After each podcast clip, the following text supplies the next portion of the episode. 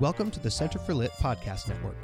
You're listening to How to Eat an Elephant, a little book club for large books. Have you ever cast your eyes across a shelf full of classics and been driven screaming from the room by 500 page monsters with thick spines and important names? Then this is the show for you. We're here to take on these scary books together because how do you eat an elephant? One bite at a time.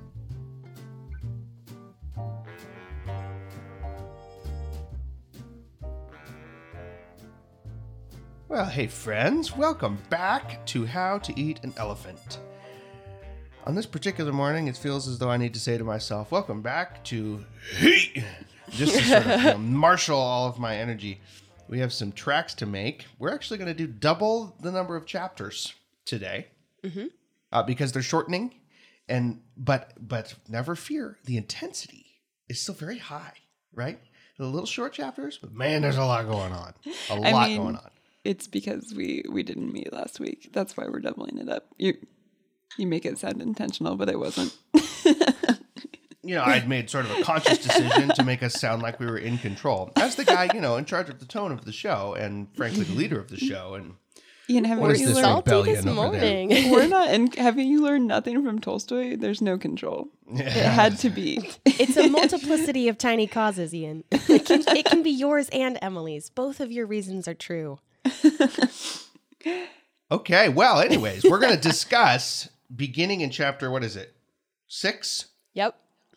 Beginning in chapter six of part four of volume four on page 1087. And we get a couple of battles, the last couple of battles of Kutuzov's career. What do you guys make of this Kutuzov section? Well, I got the impression that Tolstoy, who has told us what he wanted to tell us about Kutuzov, is now rounding out Kutuzov's career, putting finishing touches on this character that he's drawn, and laying him to rest. The every every thematic statement that he's made about Kutuzov being like the embodiment of the spirit of Russia and the spirit of the army and having that kinship with the Russian spirit seems to come home to rest in these chapters in the way that he comports himself in the last few battles and especially in the way that the emperor receives him as a conquering hero but also with disdain. I thought that was fascinating the way that he brought kutuzov to a close. Mm-hmm. It also seems like as the need for battle comes to a close, the human feeling between the two sides is growing. Um, that kind of uh, the let's see the line about Natasha, the tiny tendrils of of uh, grass growing under the destruction. That seems to be the same here too, as the need for hostilities comes to a close. I love that because it is a natural image as well. Like even the Russian soldiers uh, comment on it as they interact with the French more and more as human beings. Uh, on page 1096, it, they say, They're also people, one of them said, wrapping himself in his greatcoat. Even wormwood grows on its root. So Yeah. a, a natural image. And right after that, I thought this was really cool. This is totally random. But right after that, we get an image of the stars again, the stars whispering and dancing in the sky. And it felt very much like Pierre's comet again, the, the supernatural coming down to touch the human and interacting with relational words. I thought that was really powerful. Agreed. Yeah, that I think that line really stands over the whole section in some ways because he calls it joyful and mysterious, right? And Tolstoy's not aiming to explain it all to us, which is funny given the fact that he does want to explain world history to us, but He he doesn't want to explain the thing about human nature and the thing about how we relate to each other. He just wants to paint it and Yeah, let us just to look point at it out. Mm-hmm. And I love that that impulse on his part. It's just beautiful. The, fact that he personifies the stars is gorgeous too and as he comes to a close here it does seem to be like a rising crescendo on that point. The the heavens are personified more and more. Um, so the conversations we had at the beginning or in the middle of this book where we wondered if it was just some kind of fatalistic providence is more and more untrue as he allows it to be personal. Yeah, I love that. So you guys notice that Rambal and Morel show up in the middle of this section, right? And we know them because Pierre's had some experiences with them. And if I recall, you guys can help me, but if I recall the scene correctly, Pierre overextends to this to this Frenchman, right? And is treats him too much like a person, and maybe the guy isn't super trustworthy. And and there was some conversation that we had about whether whether Pierre had done rightly here or whether this was naivete and foolishness. Hmm. Am I am I remembering that right? I think so. I forgot that element of it, though. I thought that it was one of those moments that we admired Pierre for considering everyone a brother. It's one of his Right. his Right. go to impulses, and I love that about him. But I'd forgotten there are, there were two sides to our conversation. We just didn't know if Rambal was safe. Yeah. That, that it was a risk. That Exactly. vulnerability is always a risk. Yeah, and I think this. Uh, I was trying to think of why he would mention these two guys because I don't think he's going to mention them again. I think this is it. I think for one little chapter, those two names pop back up, and the only reason I could think of is that he he wanted to come down firmly on one side of that issue or the other and say, "Hey, look, humanity. Hey, look, connection. Pierre's instincts are right." And it sort of sets us up to dive back into Pierre's head, which we're going to get to do here in just a second after we dispose of Kutuzov. Well, and the way that it sets us up is we see Rambal being rescued by the Russians who are overwhelmed with this this convivial spirit and they're going to take care of him even though he's been like, you know, starving to death in the woods and on the run from them. And they're carrying him to a fireside and he's speaking in French. He's running at the mouth with these beautiful warm. He's basically saying, "Oh my fine fellows, my good good friends, here are men for you." Oh Yeah. wow you guys are the best you know and it felt very much like if it felt like pierre to me like an overwhelming warm or like a rostov like a rostov at the peak of a party you know that's what it, he sounded like in that moment Like a drunken Rostov. yeah hmm. Emily, what did you have to add to that? No, I think that's beautiful. It's contrasted with another sentiment we're given, which is that the reason the French are so hot to trot to get out of Russia is that they know that if they they join the Russian troops, that there aren't uh, as many supplies, and not because of any bad feeling, but simply because of necessity. They would be treated as second class citizens and wouldn't get to partake in the provisions. So while there is this human feeling, there's also a sense of practicality yeah, and and brutal. It's brutal. People are dying. yeah not harmful not hated not guilty but simply unneeded that's how the french are in this circumstance and they know it they've got to get out and get to their own country Well, and that's that line actually could apply to Kutuzov as well. I'm just looking through the last couple of chapters where we get to the to the last statement, which is, and so he died, right? right yeah And it was a little, it was sad. I think it was really sad. But there, Megan, you talked a minute ago about how there's a combination as the sovereign Alexander the First shows up yeah um, to take power away from Kutuzov because his time is over and stuff like that. Um, Tolstoy doesn't. I thought he was gonna, for a second, paint the whole thing as still Kutuzov is the one who knows, and the sovereign and everyone else are calculated and cool and collected, and they're trying to advance their own agendas and all of this. And the man is being done wrong by history. He doesn't Right. actually do that.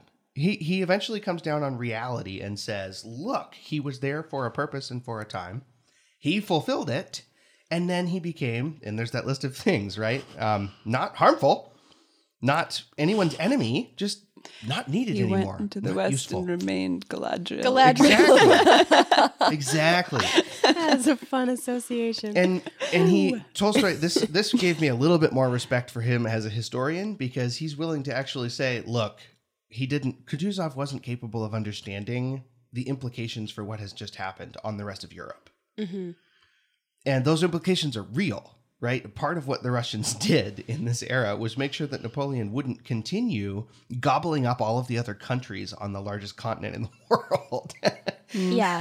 I also So- thought, though, that that nationalistic element that we've been hearing in Tolstoy for a thousand pages now is still very much present. That he's proud that Kutuzov represents to the end of his career that Russian spirit. And he says, as kind of like a send off to the character, uh, once the foe was annihilated, once Russia was delivered and placed at the highest degree of her glory, for this Russian man, as a Russian, there was nothing more to do. And so he died. And I think that he really does mean to instill into that comment so much respect for this man. And of course. it's not that the European conflict is unimportant. Like you said, he's a historian enough to acknowledge the war needed to move on and have a new purpose. But he also wants Kutuzov to remain the great man, I dare to say, of the conflict, the representative Russian, you know? And there's a sense in which he, he, by saying, and so he died, just so final that he is reiterating that Kutuzov served a greater purpose, right? And and I mean, purposes is going to be a huge conversation for our next section that we're going to talk about. But it seems that in it wasn't his purpose; it was a higher purpose. And when it was over, he was done, and that was the end.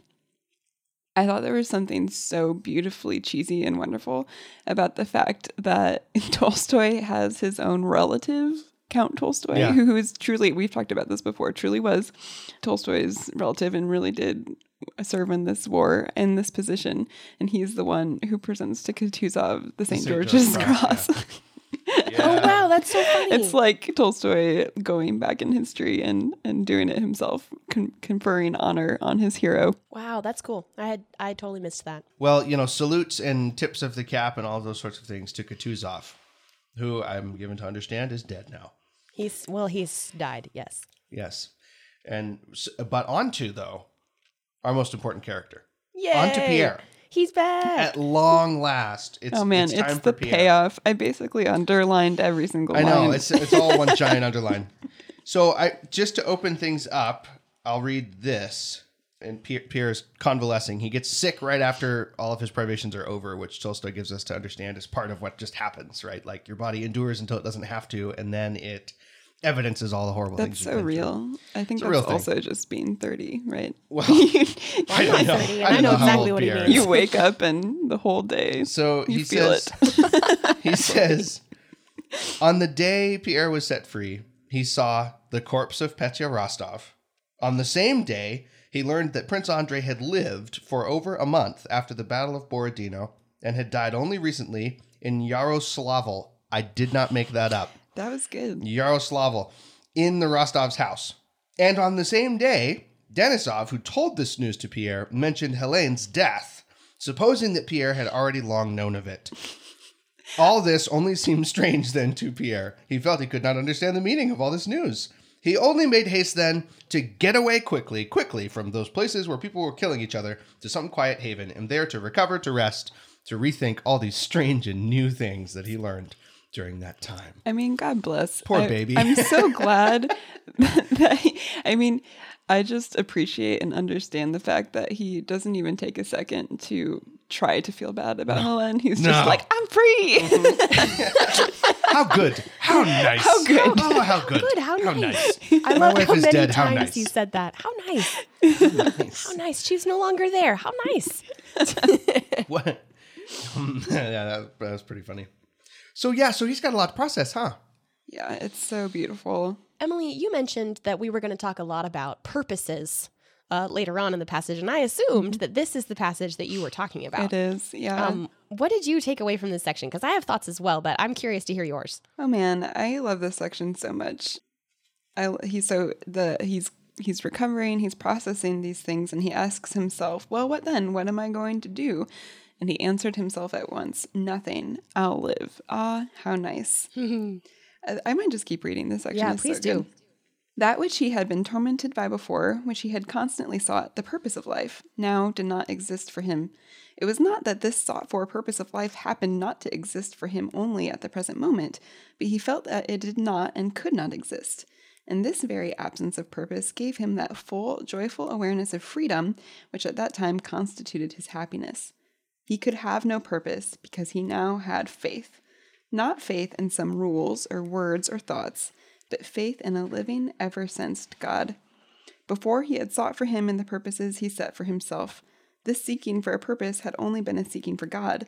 And suddenly he had learned in his cap- captivity, not through words, not through arguments, but through immediate sensation, what his nanny had told him long ago that God is here, right here, everywhere.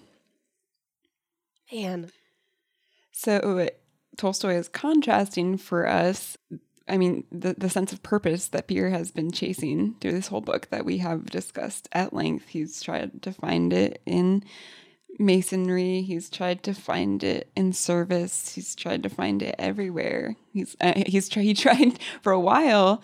Very concerningly, he tried to find it in being the assassin of Napoleon. Very concerning.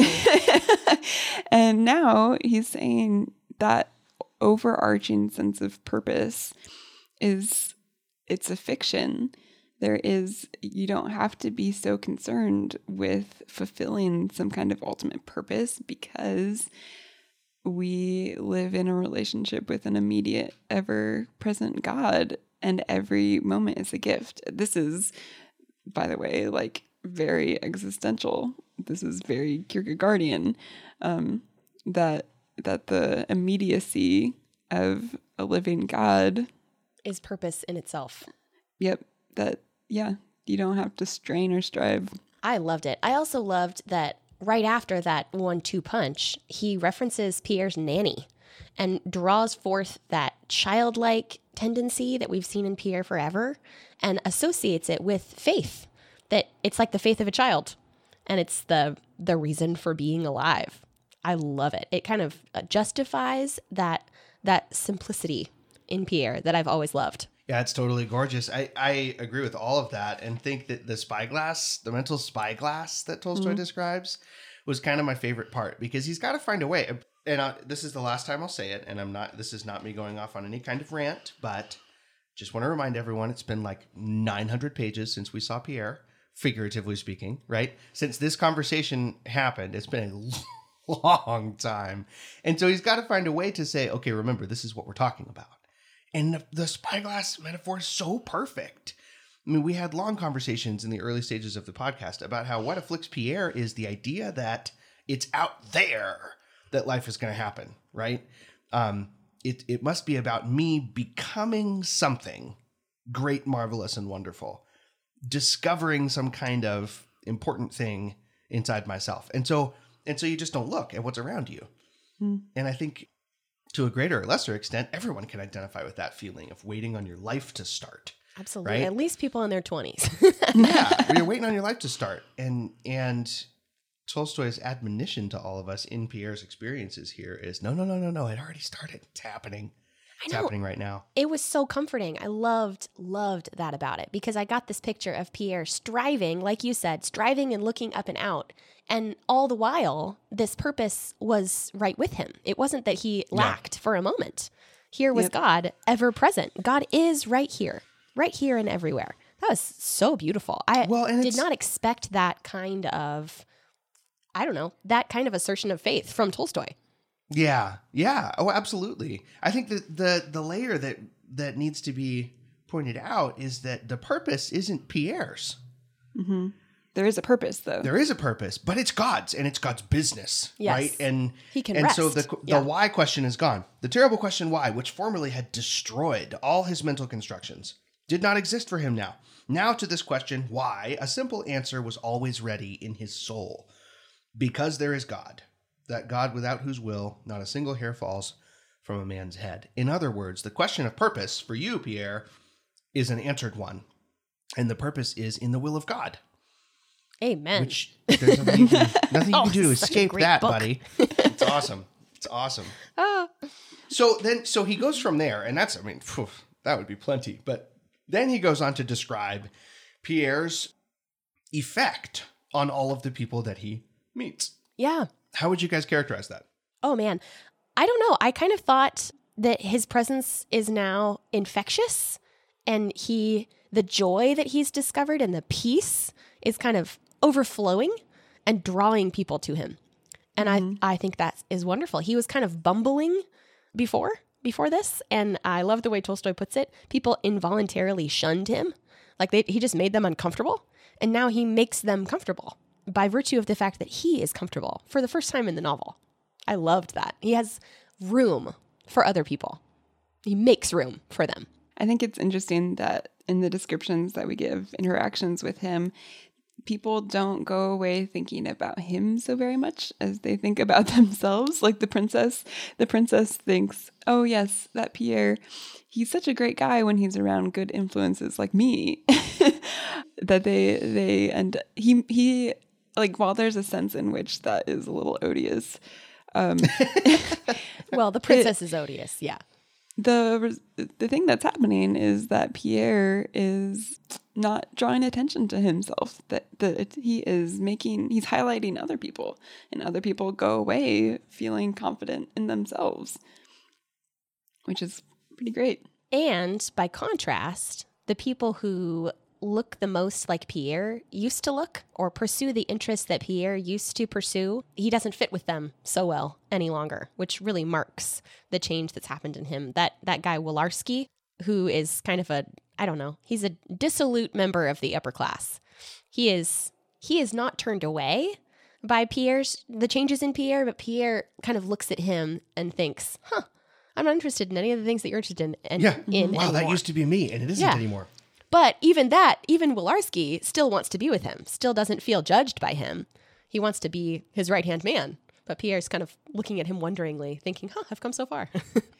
Yeah, there's a. We're told that Pierre now has an arbiter inside of him who, by some laws unknown to him, decided what must and must not be done. And Tolstoy puts that in a very mysterious way, which is good. But I think essentially what's happening here is that Pierre now has a a standard by which to measure value so that when people he has an inner and like it's not um, rational necessarily so it's good that he describes it as unknown but like he, has a gut instinct now that can evaluate whether someone has come to him seeking status or uh, if their if their values are not essential he he's turned away from that and when someone like his friend this italian soldier really does need something he can sense that too Which is, I, I'm given to understand that it's because he's no longer thinking about himself. Mm-hmm. He's so confident that the question isn't, um, if i'm doing it what right will I do? Is it right for me to do this? The question is, is it right or wrong? And Mm. the question of how he is and how he seems is totally irrelevant. So it's not. It's it's just as easy for him to say no to someone as it is for him to say yes to someone, yeah that's good which would never have been true of him before. no, because he's a respecter of persons and always has been. I mean, he actually has been concerned with what other people will think of him. And that phrase, like you referenced, Emily, it must be so, has always been, I must be manipulated by that person because I don't want them to think poorly of me. Yeah. And now he's not concerned with that at all. I think I think that's so powerful. and yet it still must be so but for Right. other reasons It must be so for reasons outside of him. So the the connection between this new Pierre that we get and and Tolstoy, well, I, I should say Tolstoy uses this new Pierre and his new perspective to connect us back to the fate of the city of Moscow. And I think this, uh, hopefully, this is among his final um, historical comments. But this one is really interesting. I really like the way he put this. Good luck, Ian. I think he's going to circle back. He's uh, well, he's talking about vitality in Pierre, right? This new life that he got uh, that he has, and that new life that he has causes him to see it everywhere else. He sees it in people who who don't see it themselves, and that's what he draws out of everyone is the the essential part of them, and then he admires it, right? So this is what Pierre is about to do in the, to the city, about the city, and he gives Tolstoy the opportunity to, in a way that's natural and doesn't break up the narrative, observe that about Moscow, which goes about doing its doing the way itself does, right? What? Very unselfconsciously is the point I'm trying to make. The city of Moscow rushes back into itself. All of the people that constitute the city rush back into itself, and the impact of all of them doing exactly what the French were doing, which is looting. The impact of that is to jumpstart the economy of the city. it's very like it's a very kind of capitalist idea right Oh, for they're, sure. they're involved in crime but all of a sudden there's so many of them serving their self-interest that it kind of reforms works. itself into an economy Somehow it works. Yeah. yeah, but the, what he talks about is very much. I, I just think we have Pierre and Moscow as twin images, is what I'm trying to point out. Because he says the phrase, everything was destroyed except for something immaterial, but mighty and indestructible. Mm-hmm. And that's what we see in Pierre. Everything's destroyed. All of his carefully built castles in the sky, intellectually and spiritually, and all, all these things are completely destroyed, except for that thing which is the most essential and true and is therefore mighty and indestructible. I love that. I hadn't thought about that. But it wouldn't be the first time that Pierre's individual experience matches the larger Russian spirit and what's going on with, Right. with all of his country, you know? Mm-hmm. I think that's that's part and parcel with Tolstoy's initial goal. He's so good at the individual, the the tiny internal drama. And I think that maybe if we could talk to him, he would say, "My goal in this novel is to is to demonstrate both on a great grand scheme and in this deeply personal intimate level the same theme two times, you know?" Yeah. Yeah, I think you're right. So cool. So uh, we we we come at last, finally, to the most important moment in the novel thus far. Emily, what moment am I speaking of? Oh man, chapter 15, it, where Oh, the payoff buddy. begins. The payoff And then we have to have ultimate self control and not just rush through the next 10 chapters. I loved this little description that we get of Pierre because Pierre is going, he's in Moscow. And we have learned earlier that Maria is in Moscow. And we know as readers that Natasha's with her. But Pierre's going to see Maria because Andre has been on his mind. Right. And I love this little meditation of his. He says he remembered about Karataev, about his death, and involuntarily started comparing these two men, Karataev and Andre. So different, and at the same time, so similar because of the love that he had for both of them, and because both had lived and both had died.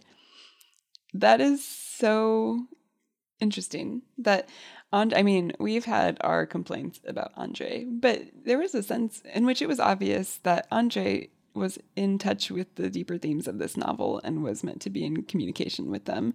And so, and so was Karataev. And so of all the things that like there could have been a great treatise at length about the similarities between the observations of Andre and Karataev. Now, granted, Pierre doesn't know about Andre's meditations before death and the ways that we were so dissatisfied with them.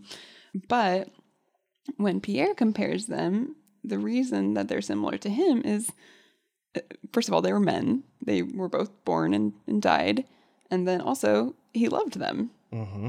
That's the thing that compares them. Yeah, it's really true. It's absolutely true. So, Emily, what are the what are the main points of agreement between Andre and Karatev? Oh man, that's a really difficult question. Yeah. I I mean both of them do kind of preach distance, right? We talked about the tension between distance and relationship and Karataev did basically say he, he held relationships with an open hand. Mm-hmm. Um, and they didn't he, they, he mattered like they mattered to him but he was willing to let them go and he wasn't unwilling to get too attached and that's essentially what andre comes to Right. Doesn't he, don't they also both talk openly about how love is the thing, right? Mm-hmm. Love is the thing. That's where that's where Andre ends up. but it's a very n- unparticular sort of love For both of them, it's it's unparticular though. For Karatyev, it- he loves everyone equally, and for Andre, he kind of loves no one particularly. and so isn't it interesting then that the thing that compares or that makes them similar in pierre's mind is that he particularly loves them both do you i i just really want that to be a a conversation between pierre and andre that pierre is willing to love people particularly Yeah. Well, he particularly loves Natasha. well, I loved as we're going into this scene where he realizes that she's there, and you know she comes upon him unawares. I love that he goes into it with no thought for her whatsoever, except that he assumes that his affection for her, now long in the past, was deliberately affected by himself. He basically looks at it and thinks, I think that I made that up because I was childish. I think that is part and parcel with a lot of things that life has moved me past and moved me baby bathwater beyond. yeah, exactly. Baby bathwater. Yeah.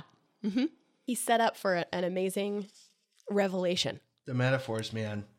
The way that he the way that Tolstoy describes the moment is so great. The face with its attentive eyes, with difficulty, with effort, like a rusty door opening. Sorry, I know it's a simile. All right. like a rusty door opening, smiled. And from that open door there suddenly breathed and poured out upon Pierre that long forgotten happiness of which especially now he was not even thinking. Mm. Isn't that great? Yeah, it uh, it's like a window into. I mean, this is also a very existential idea, but the fact that it's a door is like a, a gateway into something eternal, right? If if Pierre has learned to look at the mundane and the everyday to find meaning, then this is exactly that working for him, right? There's a time when mundanity is transformed into a gateway to the essential, the eternal. And that's happening to him right now in the face of Natasha. I love it. I also love it compared to that passage we just talked about with God's presence being there with him whether he sees it or not. But suddenly his eyes are opened and he sees it and it's a new purpose for him. That's a given like a gift. In the same way, Pierre is really passive in this scene where the door opens and suddenly it's breathed and poured out upon Pierre a long forgotten happiness. It breathes out, envelops and swallows him whole. He's just standing there passively. When she smiled, there could no longer be any doubt. It was Natasha, and he loved her. That was so beautiful. It just comes upon him. It, yep, with, I love that it swallows imagery. Mm-hmm. It's breathing and swallowing him. You know. Yep. So that again, he's not like what happens when you're swallowed whole. Well, you're gone, right? His right. You're his lost. Indivi- like he's not concerned with himself again in this moment. It's the diminishing of Pierre. So we've been prepared to understand the full depth of what's happening here as Tolstoy has described Pierre's effect on all these other people, right? And we talked about it a second ago. The effect of of figuring out and unconsciously heightening and drawing out their best selves. And then noticing that thing and admiring it. And that's what draws everybody to Pierre. If this were all about Natasha and her joy and the happiness that that he bring that she brings him, enveloping him, it would be a very one-sided love story.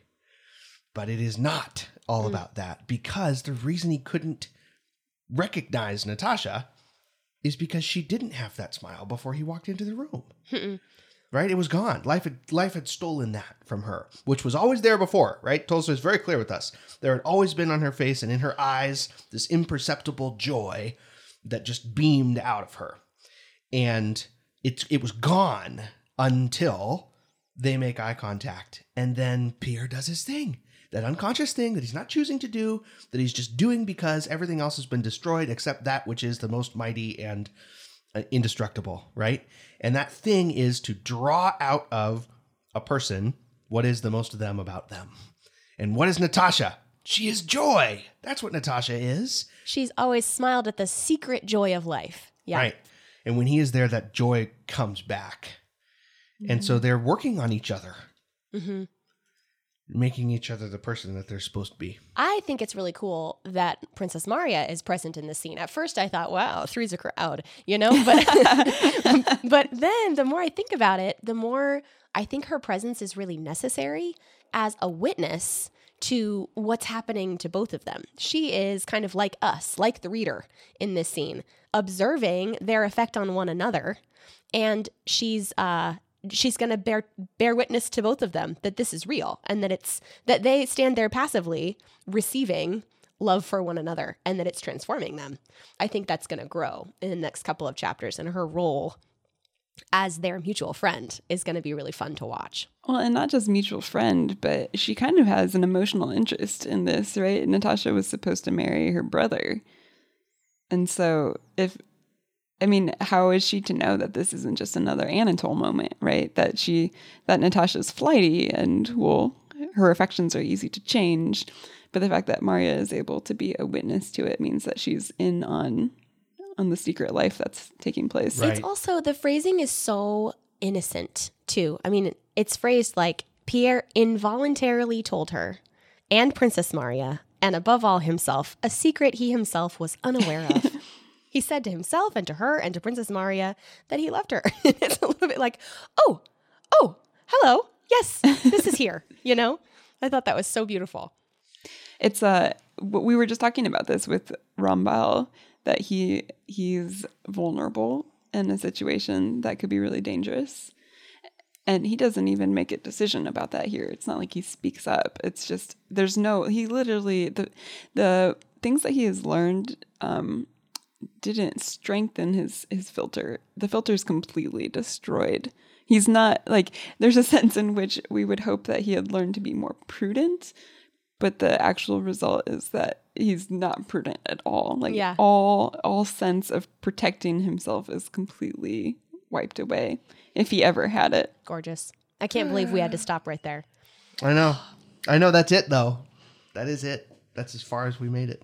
I know. Listeners, can you even wait? I mean, it's like can't. finally at page 1000 billion. here, here we are, ready for the payoff. According to the Facebook page, a lot of people are just forging ahead. Yeah, we're forging- Well, Totally more, more power to understandable. you all. We will catch up. Th- thank you both for your insights. Aren't you so glad we've made it? We've made it to, to the, the, good stuff. payoff. We're- Let's yeah. go. We're it's we're crazy close. We're like almost 100 pages from the end. Are you serious? That's nothing for Tolstoy lovers. Next time we're we're getting to the end of part 4 and the only thing left will be the epilogue. I can't believe he has an epilogue. I just, I'm going to give Tolstoy such trouble about this in heaven. Yeah, yeah, we're gonna give him absolute hell. Listen, buddy. Listen, I hope you that you have learned bombastic- brevity now that you're in the holy city. Oh gosh. Probably not, though, because as he seems to be implying here, in the presence of God, the things that we actually are get bigger and more beautiful and more irresistible. So he's going to be even wordier in heaven? Let That's what I'm trying to say. Yes, he's going to be the king bombast of all the bombasts. Him and Dickens are going to sit there together, and neither one of them will shut up, and both of them will be happy about it. It, he does often get compared to Dickens. Di- actually, I got a cooler fact than that. Did you know that he loved Dickens and, in fact, wrote all of War and Peace in front of a portrait of Dickens? And though he moved his writing location around the house, Tolstoy did, he moved that portrait wherever he went because he was so enamored with Dickens' characterization. It's about That's Charlie Dickens. It's all of about Charlie precious. Dickens. Isn't that precious? I know. It was like his, he was his inspiration. He had a huge man crush on the other wordiest guy ever. Yeah, for real. That's great. Well, thank you, listeners, for joining us. Can't wait to see you again on a subsequent episode and uh, enjoy reading the payoff of this great novel. Woohoo! Bon appetit, friends. Bon appetit. appetit.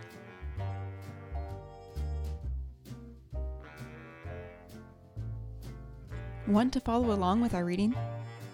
You can find a link to the schedule in the show notes for this episode. How to Eat an Elephant is a part of the Center for Lit podcast network. Visit our website at www.centerforlit.com to find our other literary shows, resources, and our membership program, the Pelican Society, where you can get access to a variety of live discussion groups. You can also find us on most social media channels. Thanks for tuning in. Until next time, Happy reading!